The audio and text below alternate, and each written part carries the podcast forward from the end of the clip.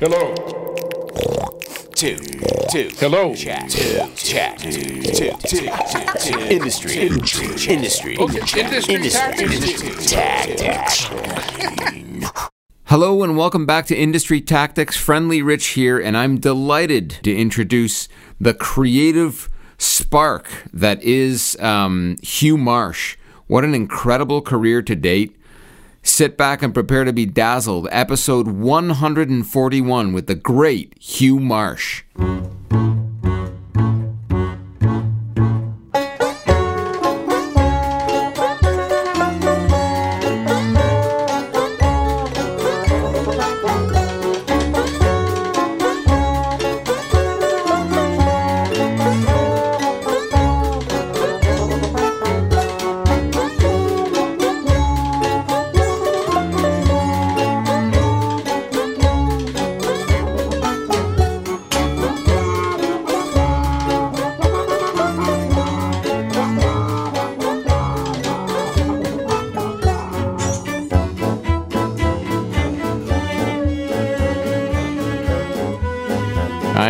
To be here. Episode, can you believe this, gentle listener? We've done 141 episodes, and this one is is an honor.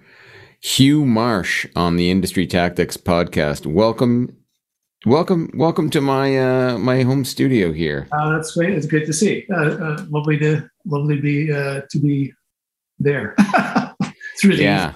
yeah. It's real nice to connect with you, Hugh. I've admired your work for years, and um, want to kind of get into how you have um, managed to carve out such a creative life. Um, I don't even know where to start. Do you say no a lot in your career? Uh, I, I I haven't done.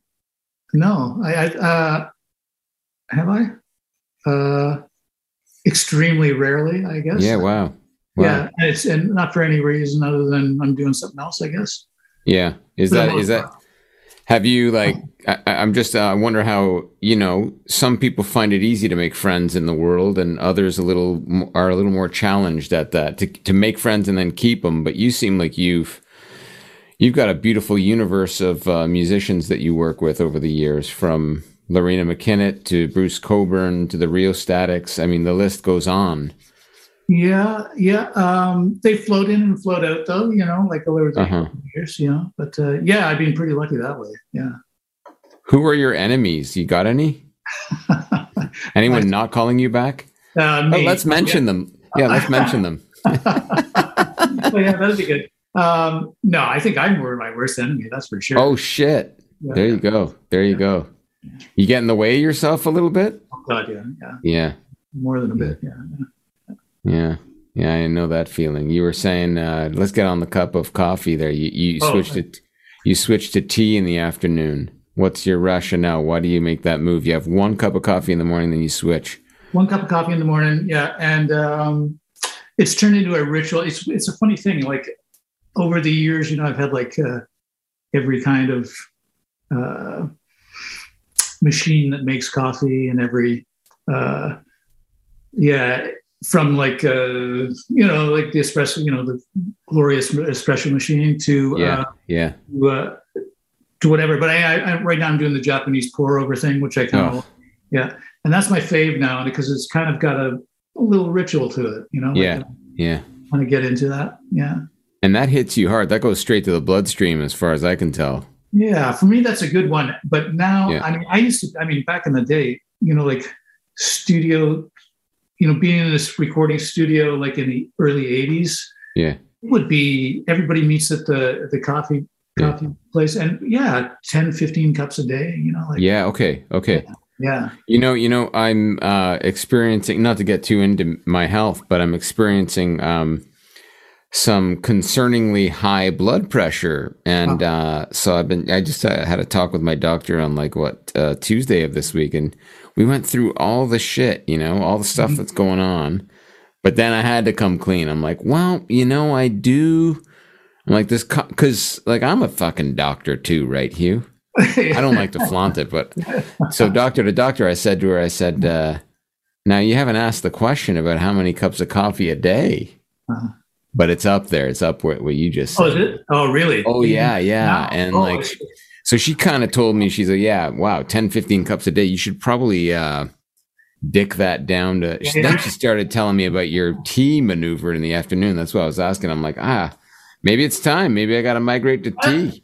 Uh, and the other thing is, I have, I only have the one cup of tea too. It's about, and it's about this time. It's it's uh, it's usually around four o'clock. I don't Okay, know why. okay. This is just lately, but I also have a little history with tea because my my background is from England. My both my parents, my dad's from England, my mom's Scottish, and Okay. uh, and I, I grew up there for for a few years. Uh. So uh, I'm into. I like tea. There's something about a cuppa. Uh, A cup it- tea, that's, yeah, uh, yeah. yeah. that's um, very comforting. Yeah, I like Okay. it. Nice, nice. Yeah. So you said you grew when did you uh how long did you live in England? Uh, about two and a half years. I uh, I was uh, Air Force brat. My dad was uh, in both the RAF during the Wow. first, uh, Second World War, and then uh, Oh, wow. uh, then he came over to uh, Canada, and so joined the RC, the Canadian Air Force. Uh, and then we sort of just bopped around a bunch of different places. To, uh, it basically moved every two years. wow. And uh, uh, I was born in Montreal, and then we moved to like Mont Apica, Centralia, Clinton, Wow. um, Ottawa, and then but then sort of the exotic ones were like uh, um, well, this place, a little place called Malvern in England, Yeah. and right in the middle, uh, and then uh, Sardinia. Uh, yeah, shit. Oh my god. and, uh, How'd you uh, find that? Like that that's a hard that language to understand. That ain't Italian. That shit's Yeah. that- Oh, yeah. Well, we were on. that's not Italian. Yeah, it's uh, sort of Italian. Actually, that was my first. Uh, I think that's where I, I love Italy. So there was uh, that those. That's where the seeds were planted for sure. Wow, wow. Yeah, so I, I think it was eleven then, something like that. No, no, Oh, cool. eleven or twelve. Yeah, something like that. yeah. Wow. Hmm. Oh, that sounds like a rich upbringing. And did you dig it? Were you like, oh, we're we're you Yeah. made friend you made friends in Ottawa, but sorry, we're moving to Sardinia. Like, were you that was cool a, with? yeah, that was a weird thing. Uh, uh, you learn when you're when you're an Air Force brat. I think you learn. It's disappointing the first few times, but then you learn. Oh, this, This is, is all the norm. Yeah, this is norm. So yeah, and then we bought. Yeah, just bought back and forth. I actually loved school in England. Actually, Wow, uh, I um, wow. they had they had they had cool. It was a weird time for me because I was I think yeah I turned eleven when I went there. That's right. That's right. Okay. they had to write this exam called the 11 plus that every kid had to write. This is back in the day too. I, so we're talking like 1966, Damn. 1966, yeah. Okay. Uh, so, so um, uh, yeah, it was um, it was a strange thing. So I, I got streamed into this one school, which was called a secondary modern school, uh, Dyson Perrins Secondary School, which is uh, Lea & Perrins sauce, Worcestershire sauce, same, same guy. Oh shit. And- Okay. And uh, anyway, but it was a it was a cool time. Like we uh, we had like um, some of the some of the uh, we did metalwork and woodwork when you're that young. It's, it's Yeah. pretty cool, Yeah. right? Yeah. Uh, and uh, art, uh, agricultural science was one where we we grew all the all the vegetables that we ate at lunch. Oh, yeah. neat, neat. Yeah, it was neat. kind of cool. Yeah. This is that that's that's all in England, eh? That that was already Yeah. at that time. That was already baked into their curriculum, like something that we we've adapted here, adopted here a little bit, but like Yeah. thirty years later, you know. I think, but this was like um, this was That's- considered a, a forward-looking school. At the Okay, time. well, that's great. Yeah, yeah. So oh wow, wow. That was cool. Uh, but I enjoyed it. I enjoyed uh, I enjoyed going to school there. Your Uh, life is like a like a research study in a way, right? Because you look at it and you go, "Well, here's someone that's experienced the education systems of what, like how many different countries, Mm.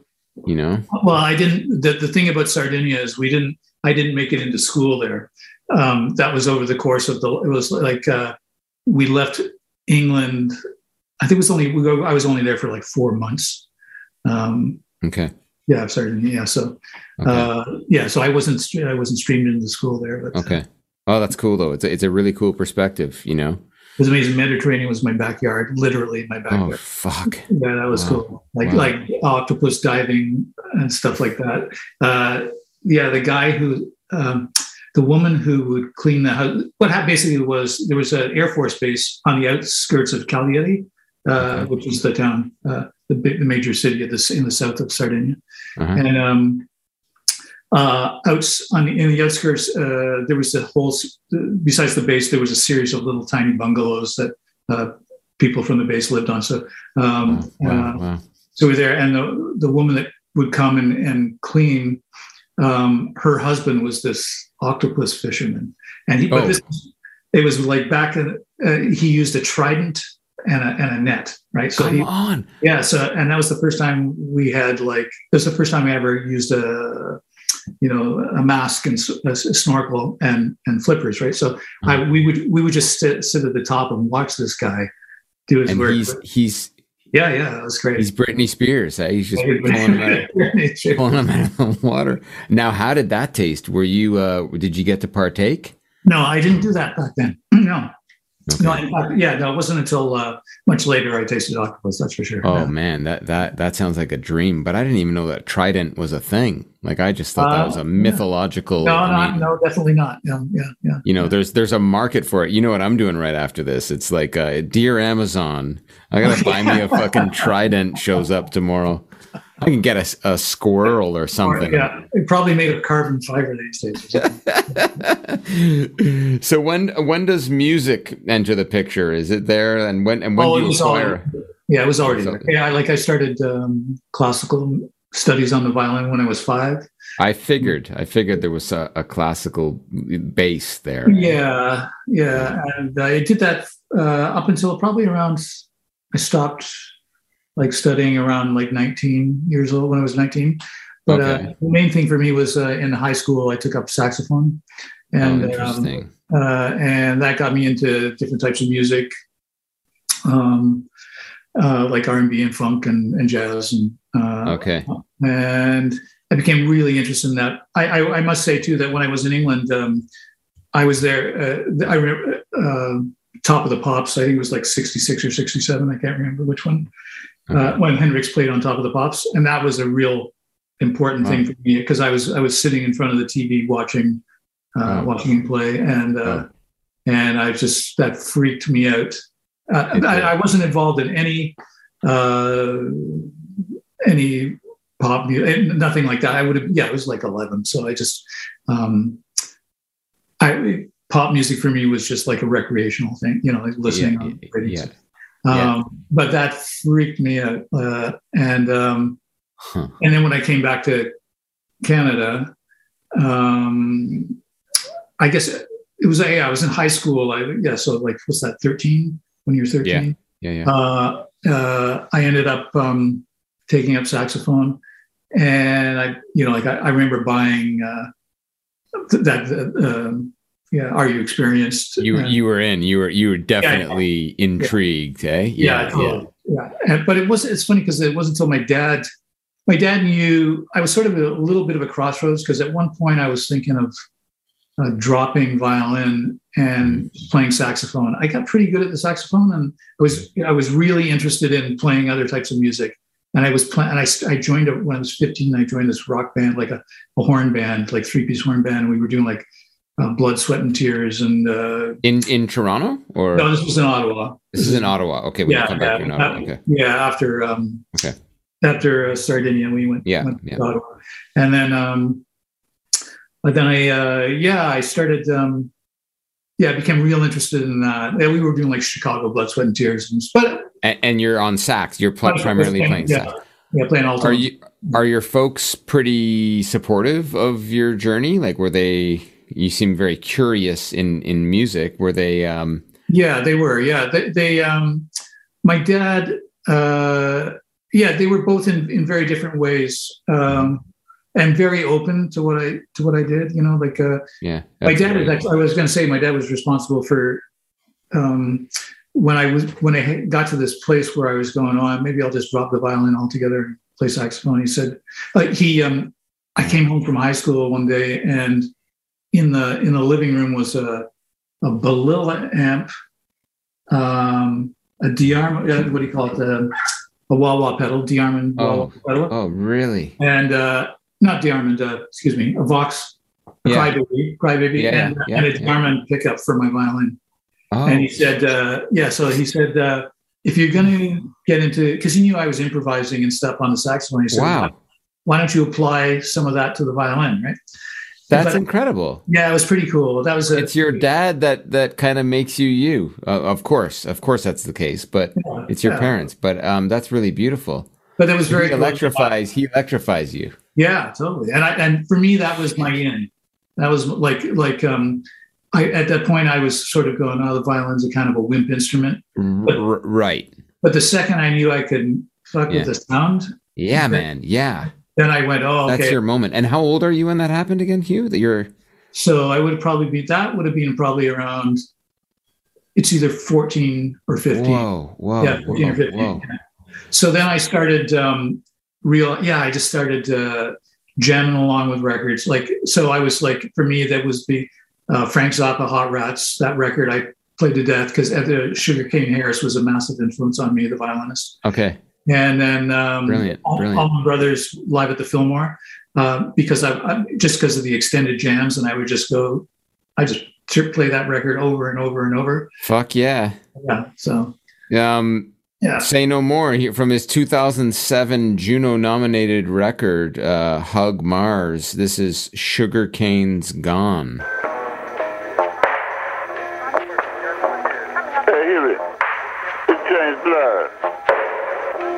Sugarcane gone. Ochala baba la puchoro. Ochala baba la puchoro. Oh, batala. Ofiene mula mi bache o. Gani giche. Baba emi ayakuna. Ayakuna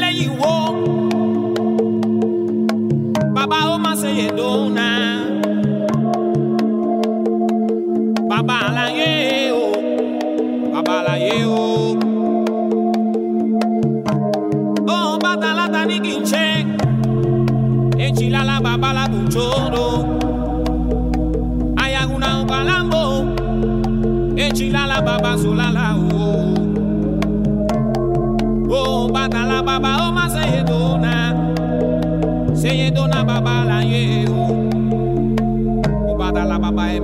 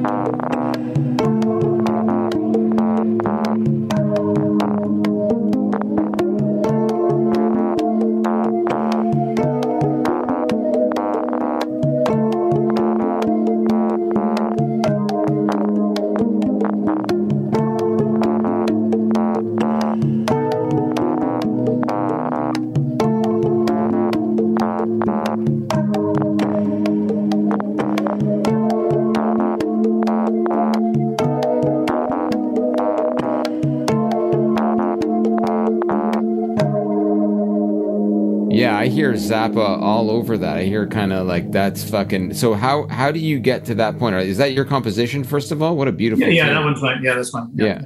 Yeah, and and uh, are you uh how schooled are you in the in the uh in in getting that job done in, in making in in creating that tune, that record? It's pretty intricate. It's pretty uh like do you are you fully versed in uh like charting music and Yeah. So and all yeah, that so, business? yeah. So those are um, yeah. I'm, yeah, let me just think of it.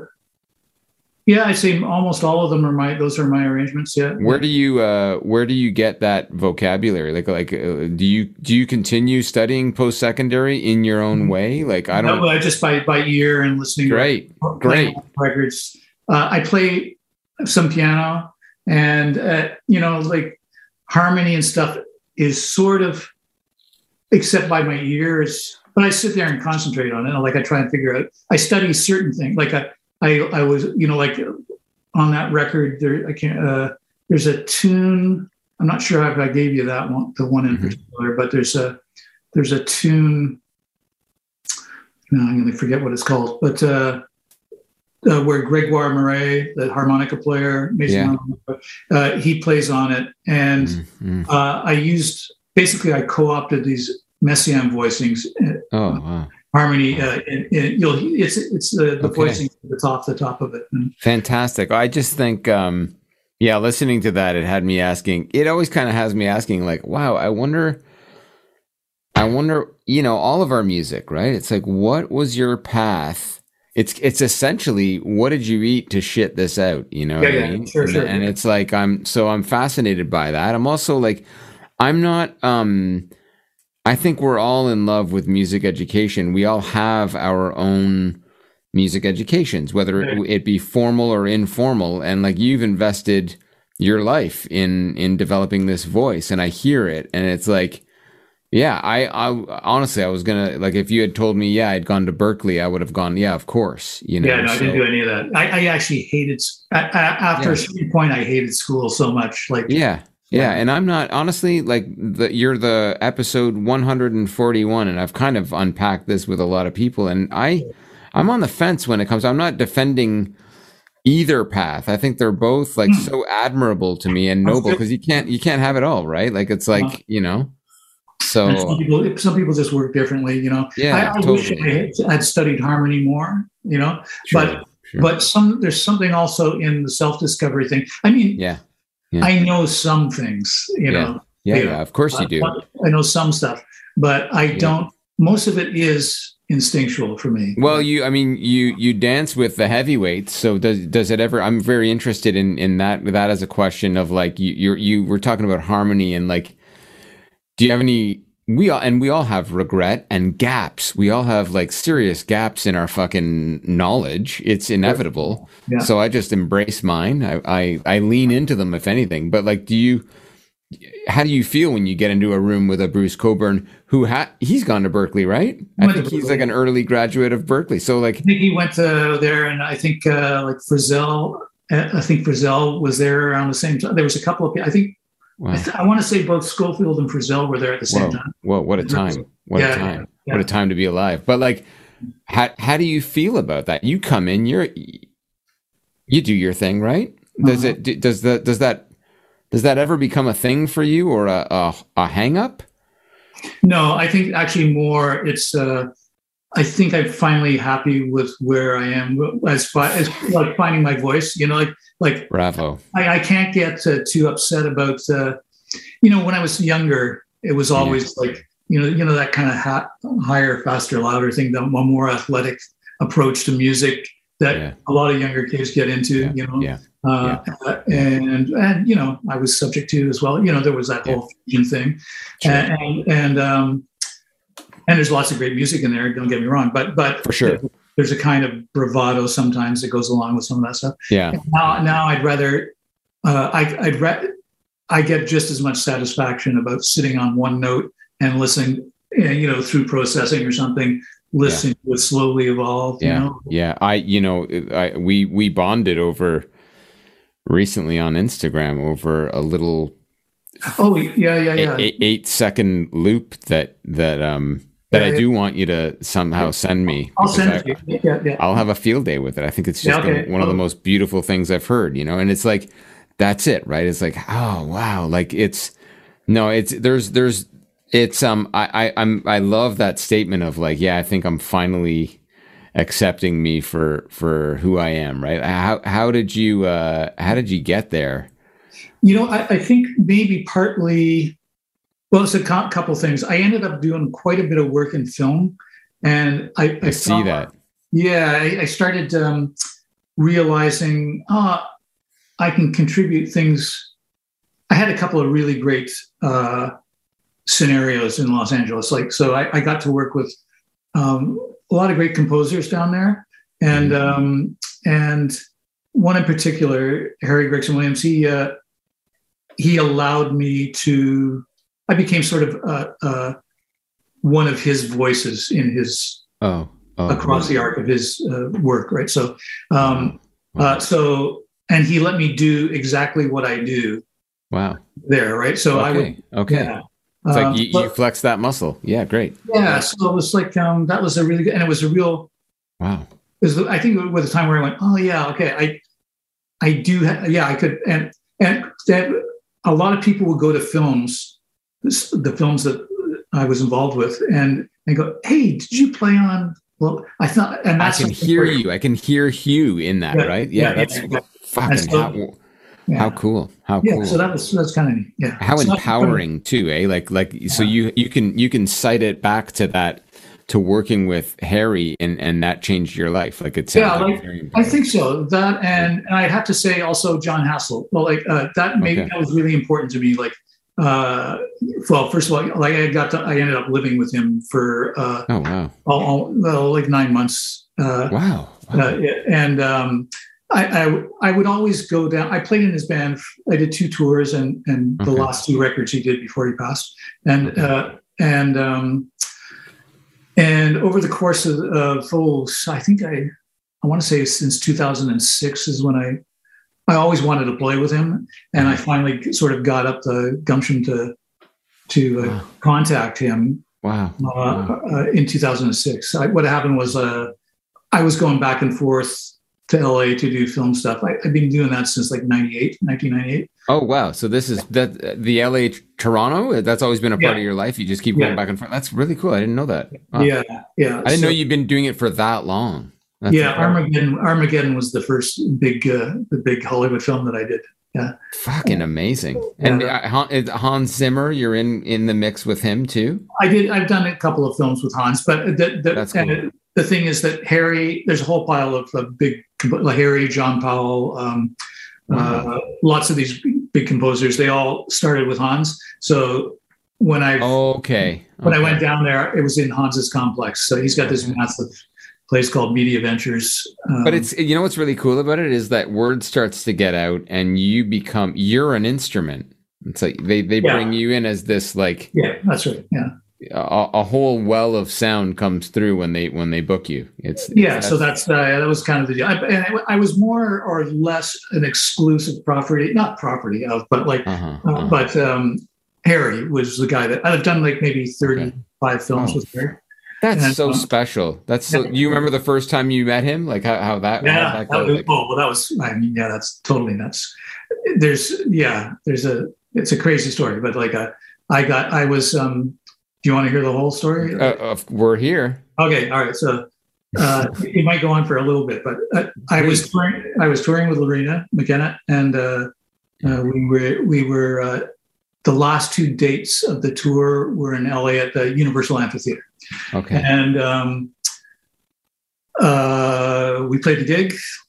On the last night, um, these three women came backstage, and I recognized two of them. They were ac- actresses, and uh, and the third woman I I didn't know, and they just started asking me questions about.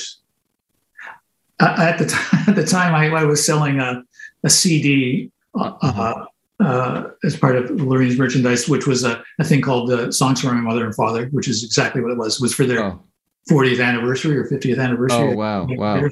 And it basically whatever songs they wanted me to interpret. So so I I did I put Oh that wow, that's Yeah. beautiful. yeah, I did this record, uh, which isn't available anywhere.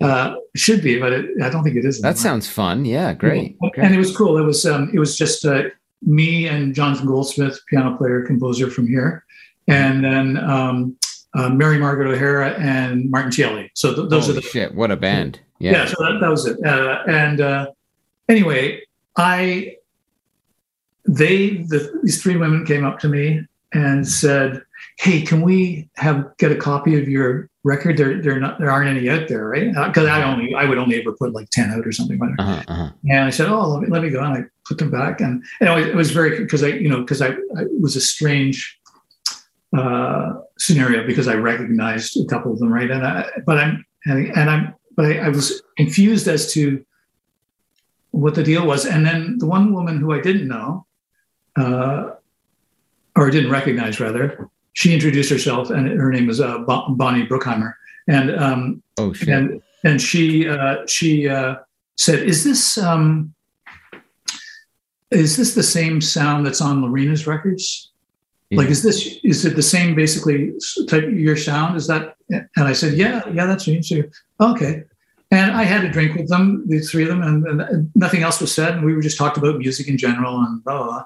Uh-huh. And then I got on a plane the next day, got went home, and about two days later, I think there was a phone call, and, and this is so we're back in answering machine, analog Sure. answering machine time, right? So I'm, I'm, I'm, I'm picturing it. Beep. Okay. Yeah, Yeah, yeah, yeah, yeah. and there's a call from somebody who I don't know saying, Yeah. "Hi, I wonder if you could." Uh, um, uh, could, I wonder if you return this call. It's about uh, uh, to come to Los Angeles to play on this movie Armageddon, and and this it was bizarre because I well I was in Toronto at the time. There were all these uh, billboards and uh, you know the, the sides of buses uh, coming this July or whatever. So we're talking, but this is is this right? The end of May, I think, something like that. Oh, so oh, wow. I'm going like, why would they?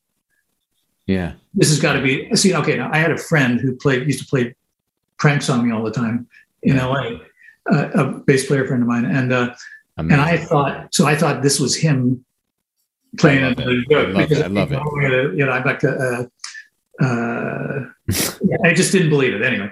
So I didn't return the call basically, and then uh, the next day they phone again. Wow. Hey, I could. I wonder if you could really phone us. Uh, we'd like to get you to come down here as soon as possible. Yeah. And hang on. Uh, and I tried phoning my friend Ron, and he wasn't around. Just to go, hey, what, Are you on? fucking with it? Quit, quit it. Yeah, yeah, yeah. And then the same day, uh, somebody from Loreena's office phoned and said, "Hey, there's somebody from uh, Disney is trying to get a hold of you like crazy. Okay. Uh, Okay. um, and here's the number. You might want to call them back, right?" Wow. And so, so I did. And uh, Yeah, it turns out, so it was a, uh, it was the assistant music supervisor for the film Armageddon yeah. and Yeah. uh, and and uh, they said, "Listen, we we want you to come down here. There's a couple of um, there's a couple of uh, cues that we'd like to use your sound on, right?"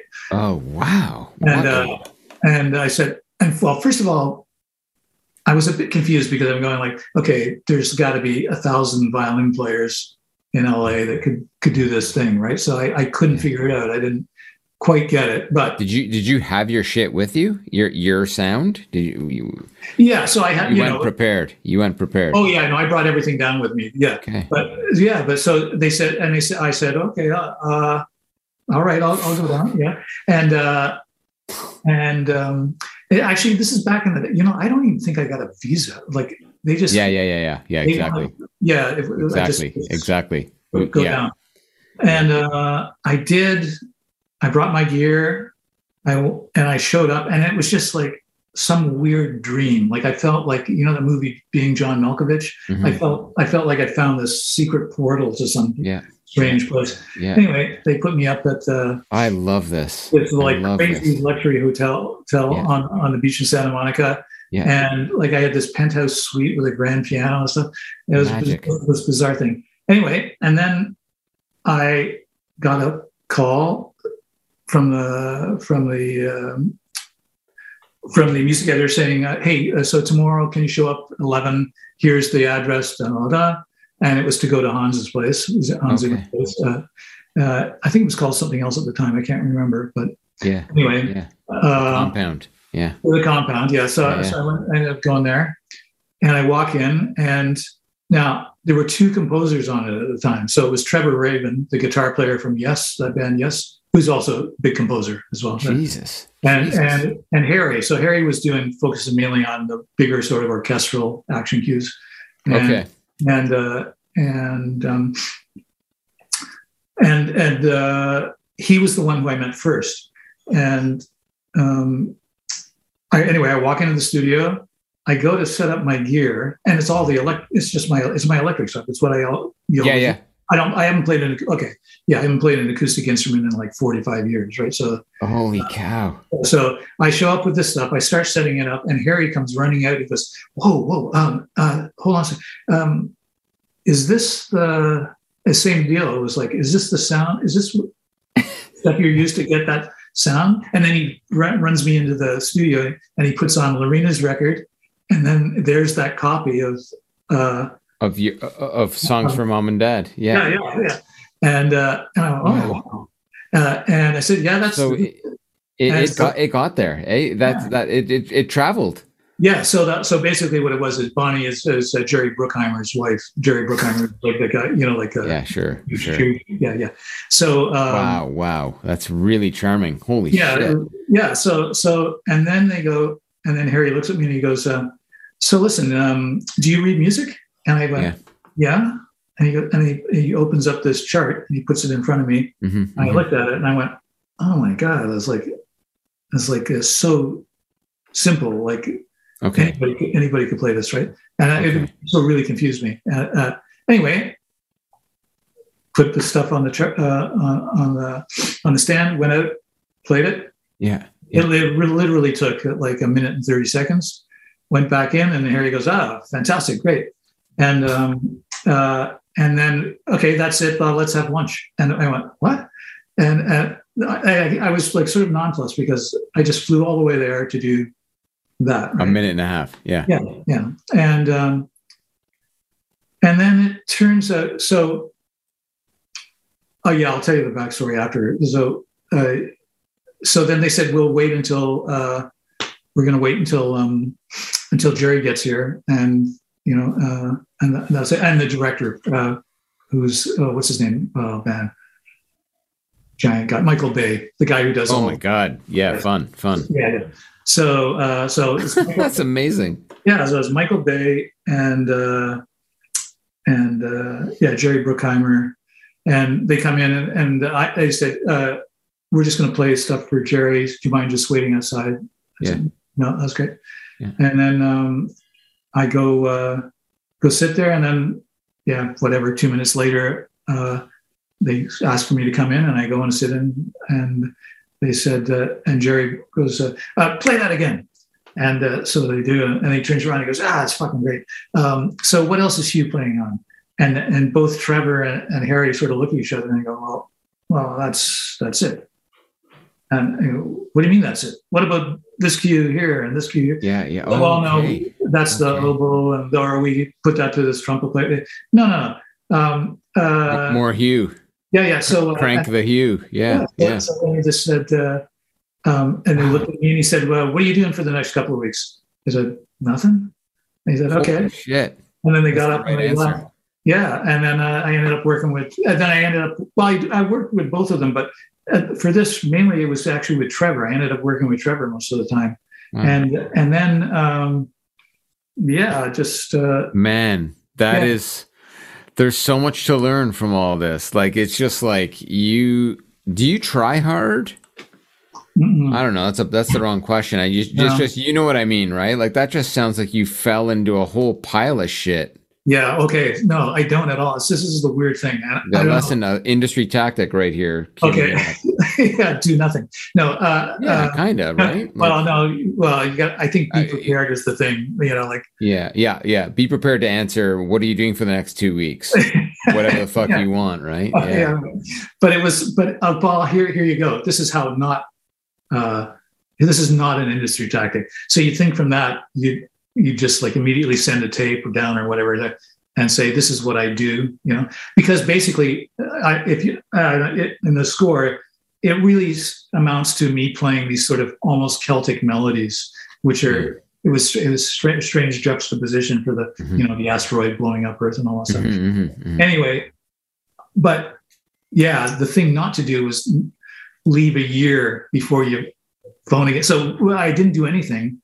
The movie came out, and I thought, oh, what a cool experience! That was really fun. It was a one-off. It was a one-off, yeah. And then a friend of mine said, "Hey, uh, you should really send those guys uh, a tape of what you do," because they had no idea Wow. about the, you know the processing stuff I was into or craziness.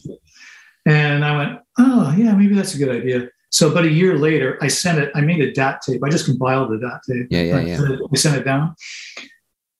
And about uh, two weeks later, Harry phoned me and said, uh, "Oh man, we just uh, we we just listened to your tape and uh, uh, oh man, I got this movie. I, I uh, you know, can you come down? Can you come down next week? And uh, I got this movie. It's it's really strange. It was a really low budget British film called Whatever Happened to Oh Whatever Happened to Somebody. I I to forget that too. Um, Vileness Fats. Yeah, it's a, to whatever happened to Walter or or something something Smith. Yeah, Okay. happens anyway.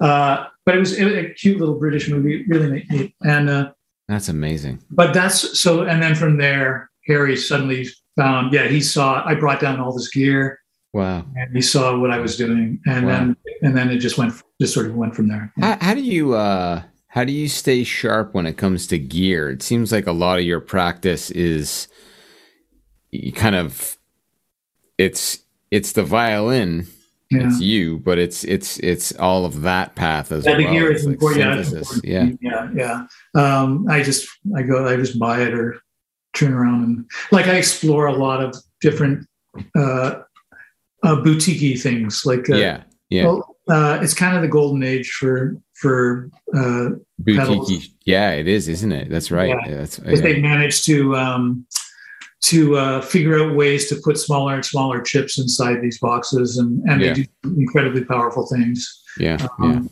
And I I follow a lot of people that are into that stuff, and a lot of the makers. I follow them. yeah. Um, Great. Great. uh, great. I figured. I figured yeah. you were right in there. yeah, I know. I love it. I like. I I like to, yeah, be in the know about all that stuff. Yeah. so I'm, I'm very into right now a lot of these sort of granular, granular um, pedals, like like uh, glitch pedals and stuff like that. Okay. Okay. Um, and You know, you- you're you and um, go to hug the mod on uh, on Instagram and check out Hugh's beautiful feed. I gotta say, you and and I just interviewed Tom Richards, trombone oh, player. Tom, yeah, um, yeah, sure. I've seen a couple of things. That, yeah, yeah, I love some. And I, I mean, I, I, I'm just blown away by his music, but also by the, his eye. Like yeah, his, he, yeah, yeah, he's yeah. got such beautiful little Instagram loopers, and so do you. Like you, Yeah. you I, I don't know, man. I like is is that just? Are you just fucking around there with? Uh, No, with your, no, you, you you got you got some chops there. You got some neck. It's a, it's it's a little. I, I use that for as a little bit of a workshop thing. Uh, Yeah, I love it. I love what you're doing. I did a video for this woman Lara Solnicki. That's the Oh, yeah. first video I've done. I'm Okay, doing- I know that name. Yeah, yeah, yeah. Yeah, that's Great. like, yeah. She does. Um, she has an amazing record right now. Uh, Okay. um, uh, and uh, actually, a lot of the same people are involved in. it. Like John Goldsmith is playing. He produced it and plays uh, keys and stuff. Uh, Davide DiRenzo is playing Oh, drums. great, great, uh, Rob great, Piltch, Rob Piltch on guitar. great. Uh, Peter Lutek, who works with Yeah. Tom quite a bit. Yeah, uh, yeah, he played yeah. woodwinds. Wow. Uh, Rich Brown and oh, I'm gonna forget his name. What a what a group. another bass. Uh, I'm gonna forget. Oh, oh, yeah, I can't remember the bass player's name. Oh, that's terrible. Um, oh, I want to say Tom as well. Uh, I'll, I'll figure it out. Yeah. Uh, anyway, I did a video for her. Uh, You did. Okay, Yeah. okay, okay. yeah. Um, Oh, I'm so impressed with with all of this. Um, what an adventure. We are let's let's let's listen to um you're mentioning Jon Hassell earlier. Let's mention let's uh let's play this um Dreaming from his uh, Seeing Through Sound record, and this this features you, I take it, eh? Yeah, this there's these big sort of swaths of um, yeah, orchestrally typing things. Yeah, you asked me. I mean, a lot of that that record is interesting because uh, sometimes even we don't know who's doing what because we use a lot of processing and we uh, dial up a lot of the same types of sounds uh, in, intentionally, actually. Yeah. So between Jon's trumpet on that track and me and and Rick Cox playing uh, get this super processed guitar, yeah. we wow, wow. we Oh, sort of all turn into each other. Yeah. Uh, this is Dreaming.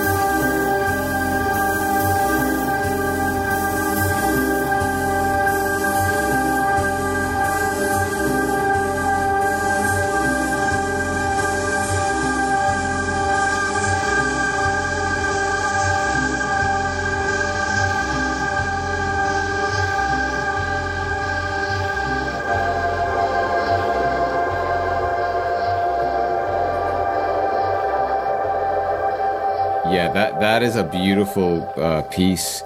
So so how did that come to be? And was that the last thing that you collaborated on with with Yeah, uh, with Jon? I- yeah. yeah. I did two tours with him, and then it was a big break. But there was never really a break too, because I was whenever I would go to LA, I would go hang out, or we, you know, we'd have dinner, or we and we started working on those two records basically. Oh wow. Uh, oh man, twenty. Probably started 2013 or 14, something like that. Okay. And and I would go down uh, and uh, you know be working on a on a film, Yeah. and then you know take a couple of days, go over to the studio with those How guys, fun. How and then um, and then when I was living with Jon, that was 2015. I was living with Jon. Yeah. When I was living there, uh, we would uh, rehearse or record once a week. Uh, Great.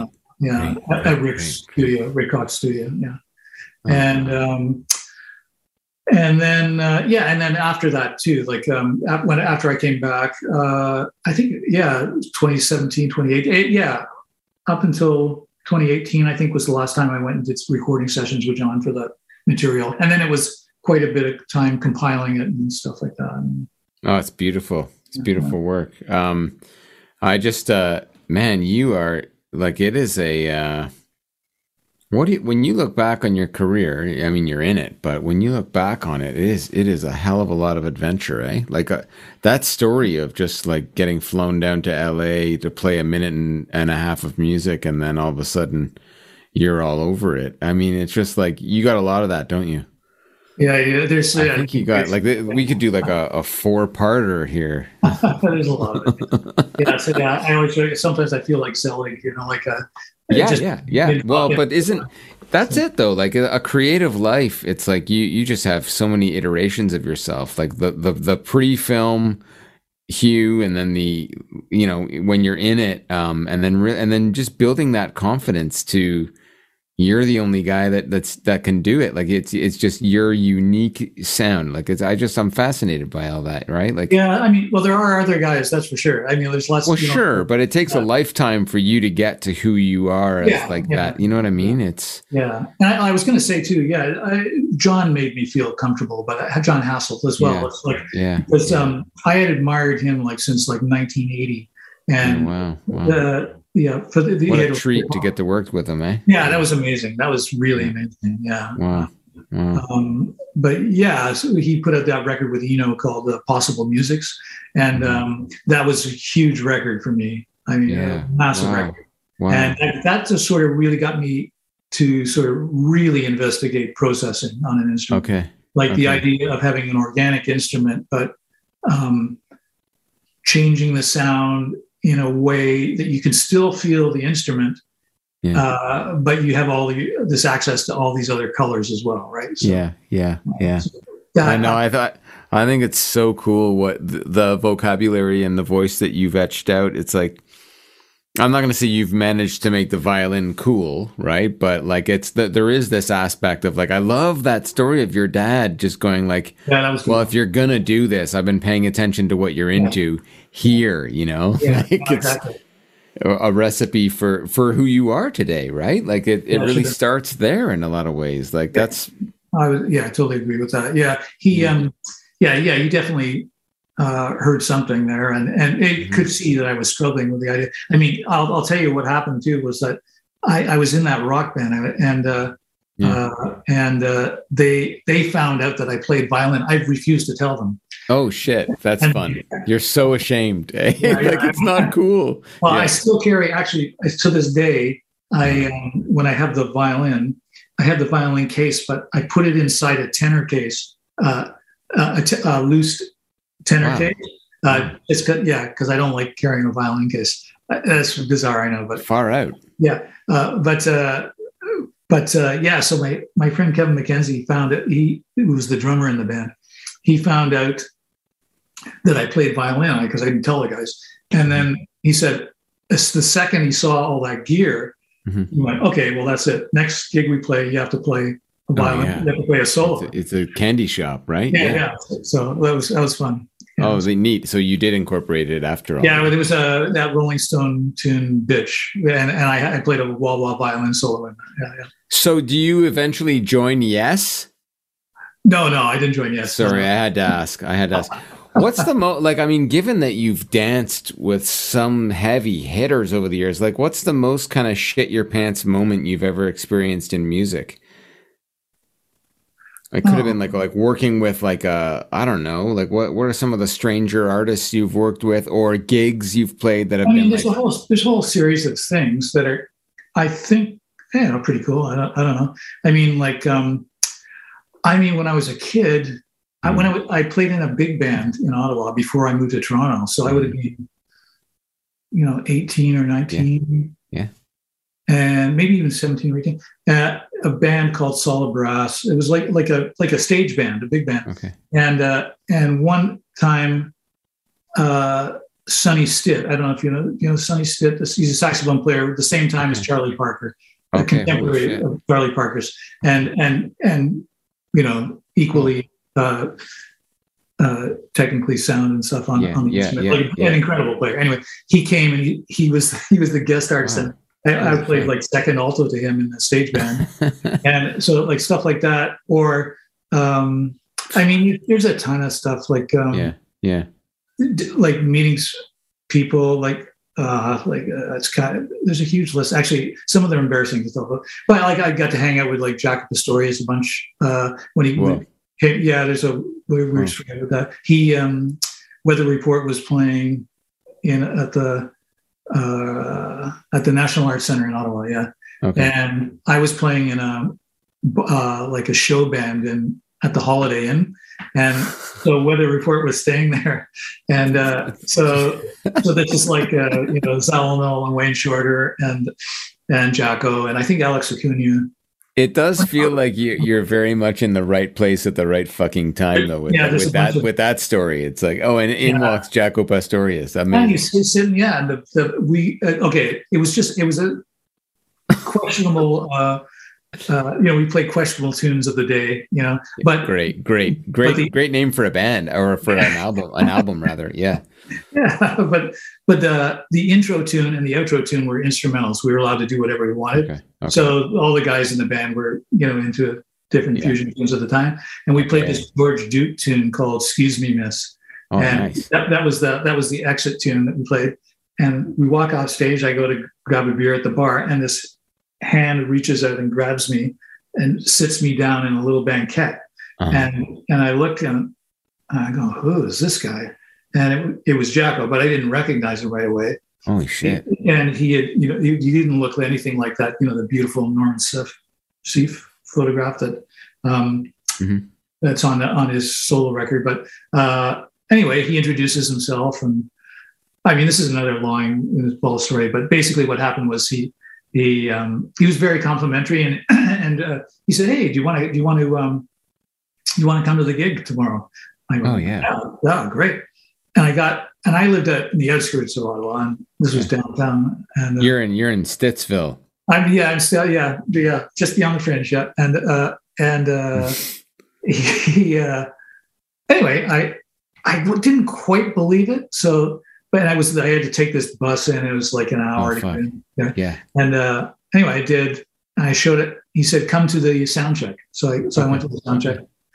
And I wait at the stage door. Up comes Jaco, and then here comes Oh, Joe wow. Long Way Short. Hey, how's it going? Right? I wow. walk. I'm the only guy in the in the hall, and I just sit there and watch. Oh them. man, Hugh.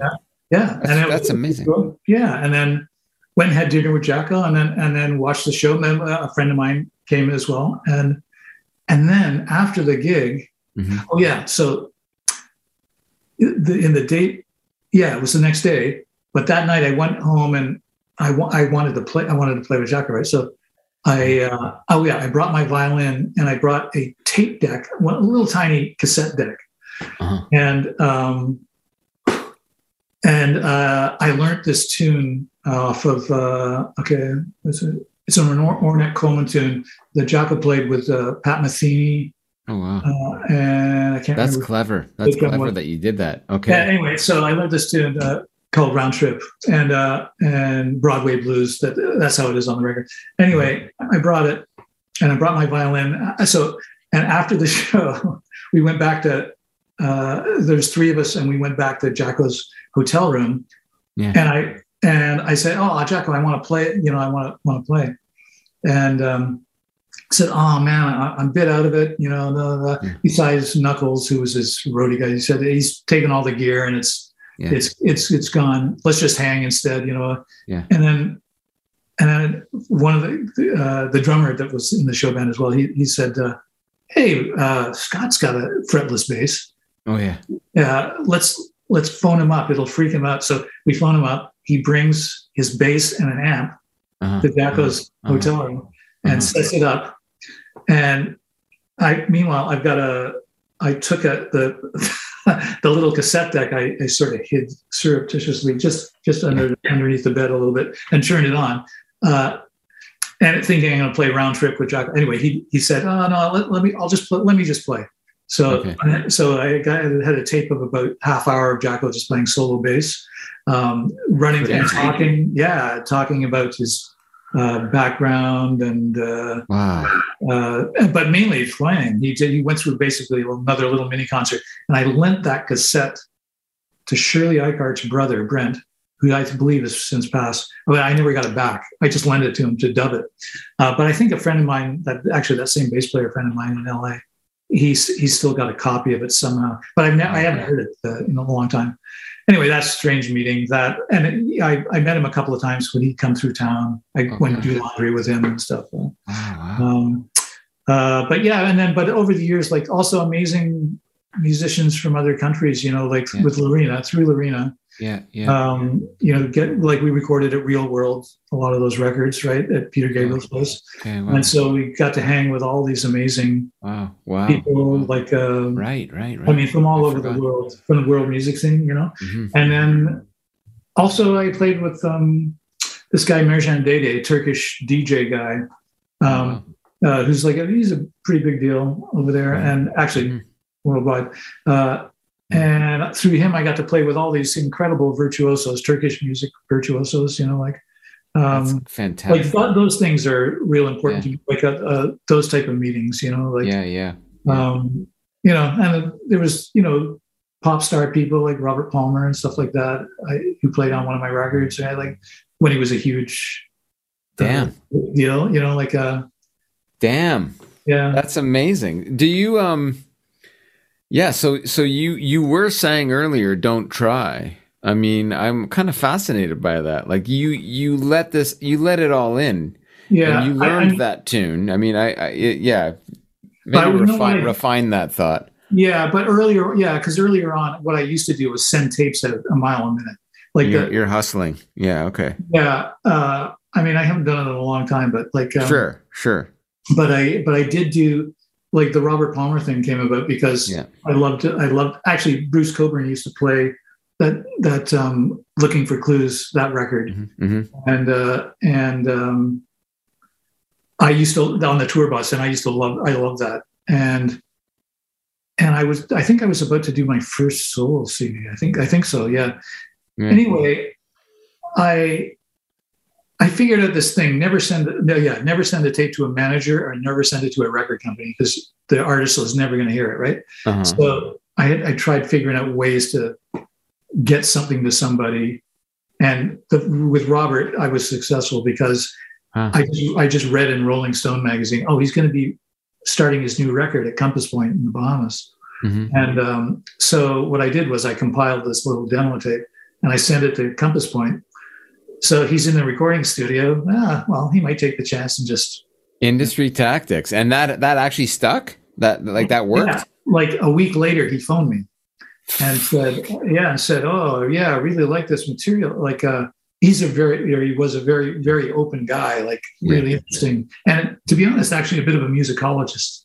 Wow. really had his ear to the ground, Who and we got into this thing where we would sing music back and forth, like, uh, but via snail mail, right? Like, a Okay. um, Okay. uh, and I remember um, Hmm. he sent me. It was the first time, and way before, uh, like uh, I, I, I'm pretty sure before Peter Gabriel was.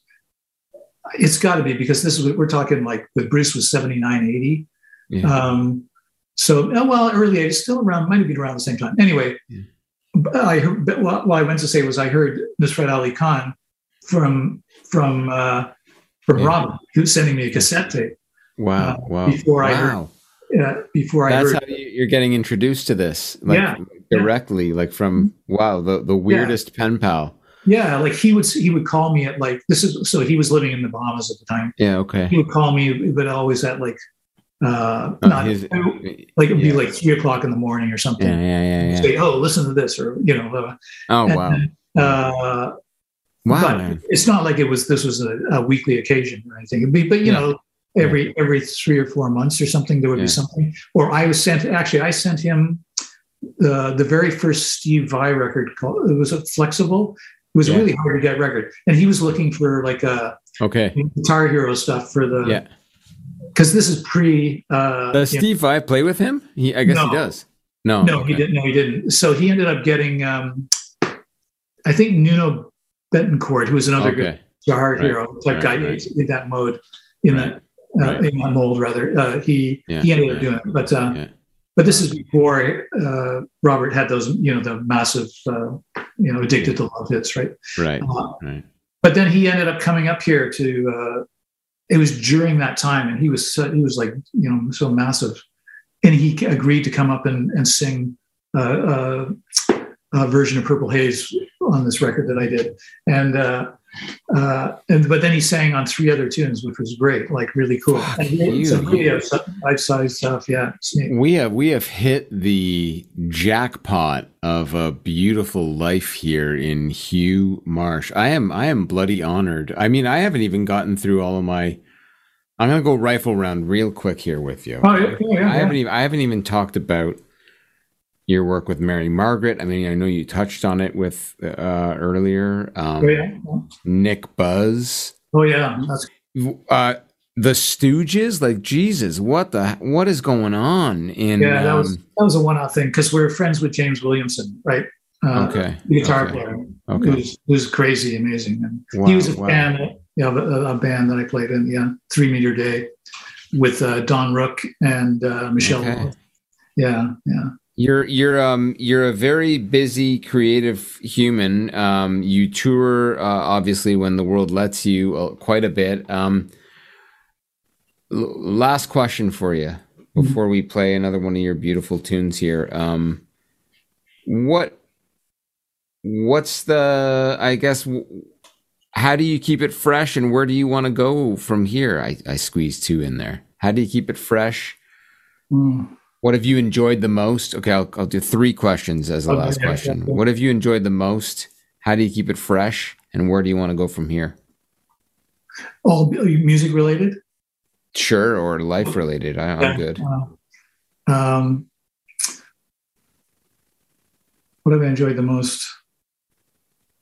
I like I uh, you know it's funny because I started tagging this thing on the end of one of my bio that I'm a fan of uh, islands islands from Fogo to uh, Folegandros Mhm. and and and the, the reference is uh, there's you know that I, there's an island off of Newfoundland called Fogo Mhm. Fogo Island, Mhm. and I went there and played uh, New Year's Eve with Kevin Hearn uh, from the Barenaked Ladies. We, And Ho- was Hawksley there too, or am I dreaming? he- yeah, he did the year after. Okay, yeah, okay.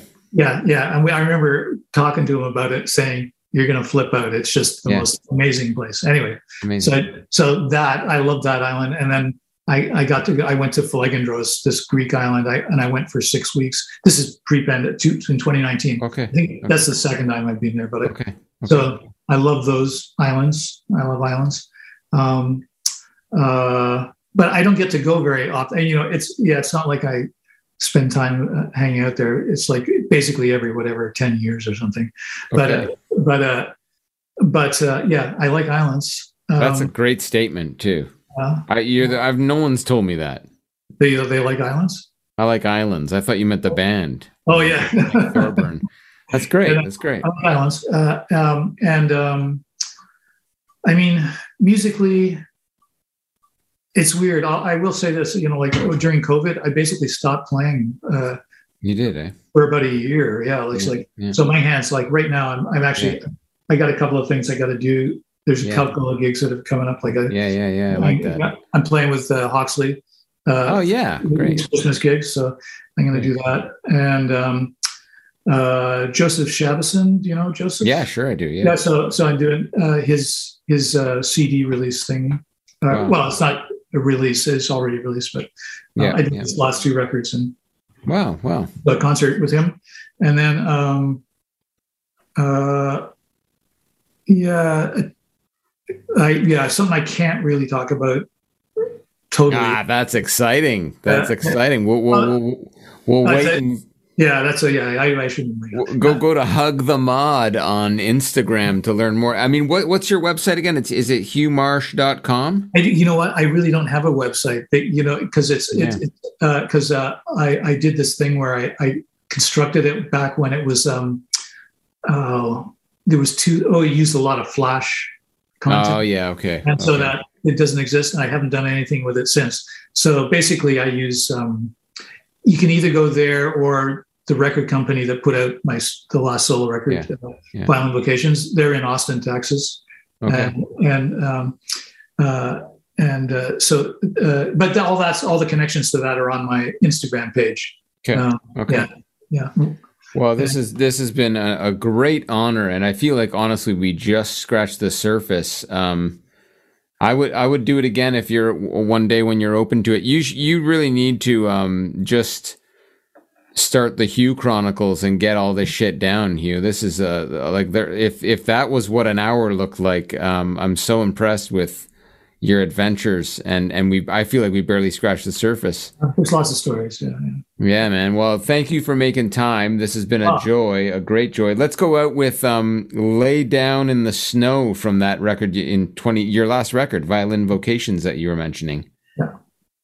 Uh, what awesome production on this tune! Can you set it up for us a little bit? Oh yeah. So the the the, the whole idea of this was I was living in LA and I was living with Jon, and basically No. it was a an experiment. I, I I went down. I was supposed to work on a couple of uh, film projects, and they fell through the day I got there, and uh, and you know I sort of moped around for a week, and then Jon said. Hey, he knew that I had done this thing the previous year where I did a tune. A day. Basically, it was this: Uh, tune a day. yeah, compose, Oh wow. uh, record, and then put, post to SoundCloud a tune a day for Wow. 30 days. I did I, I did I did it in 30 days in May. You did that, eh? Wow. Yeah, I did that. That was in, now that was in 2014, and Jon's thing was do it for six months. So I did it. For, it was 183 days. This is like fasting diets for musicians, right? Like uh, uh, you did it for six months. You did it. I did it for 183 days. Yeah. And what did that? Did that change your game? Oh yeah, yeah, it was crazy.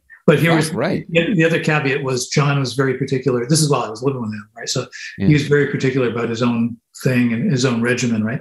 So he said, but it has to be done before 10 a.m., right? So, Great, great, so what I would do is I get up at six great. and, I do some Right. you know, recording, Yeah. play, and everything is direct, right? So it's not like you know Okay. I'm blasting hell anything. Yeah, yeah, yeah, yeah. And Jon would do his thing. I would probably go to the beach in, in Venice Beach, right, and hang out while Jon's Yeah. what doing whatever what Jon did. And um, then I come back and I'd mix. I just I mixed everything on headphones, right? Wow. And um, but, but not essentially everything is every sound on that record, even if it sounds like it's drums or anything. It, it's not using there's no samples there's no Wow. there's wow. no samples there's no um. I'm not looping anything. Anything that's looped is um, is done only with delay. So you'll on that record, there's things that sound like there's all these uh, percussion sections and stuff going. It's all the it's all the like Pitts ring mod. Wow. Um, uh, and um, but essentially the idea was you can only use the violin, but you can use any of the stomp boxes that you have. Right. So, so it's almost all stomp boxes. Uh, of course, I layered things. You know, there's a lot of layering and going on. Sometimes not. I mean, sometimes it'd only be like three tracks and stuff, because I just in the way I would harmonize things or or or use things that would uh, capture capture a chord and then I could play over it. You know, but not in a looping way, like like capturing these clouds and things like that. Yeah. So, but so that's what's going on there. It's like maybe uh, I lay down in the snows. Maybe got like I don't know three three tracks of violins, but it's all violins using different radio filters and stuff like that. And, um, yeah. From from little- from from Venice Beach, he shits out. I lay down in the snow. Don't ask don't ask questions, right? yeah. Well, uh, yeah. this has been a true joy. Thank you for sharing, Hugh. Oh, thanks, Rich. It's a pleasure to talk to you for sure. And uh, I wish you such great, more even more success as we get out of this mess. Uh, thanks. Yeah, it'd be nice to do some more playing. Yeah, yeah, yeah. Right on, man. You take Yeah. care of yourself. Okay, you too. Okay. Bye, bye, bye. Okay. Thanks. Yeah, bye.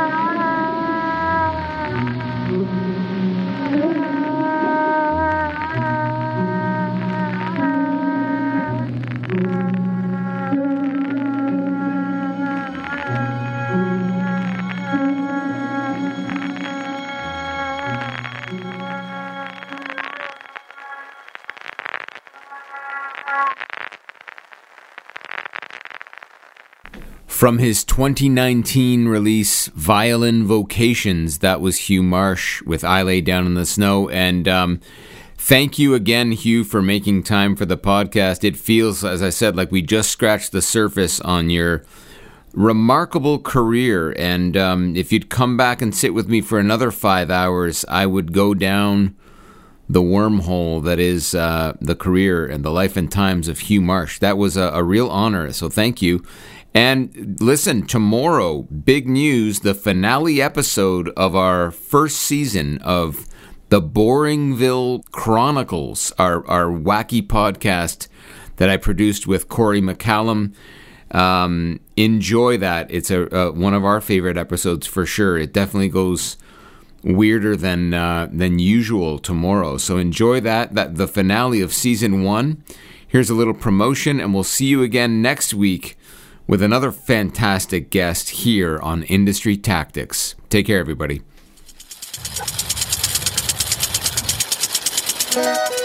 They say if you're bored, it's cause you're boring. Welcome to Boringville.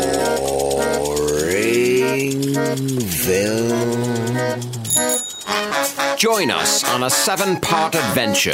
It's season one of the Boringville Chronicles, written and produced by Friendly Rich and Corey McCallum. Available now wherever you fetch your podcasts. Search for and subscribe to the Boringville Chronicles.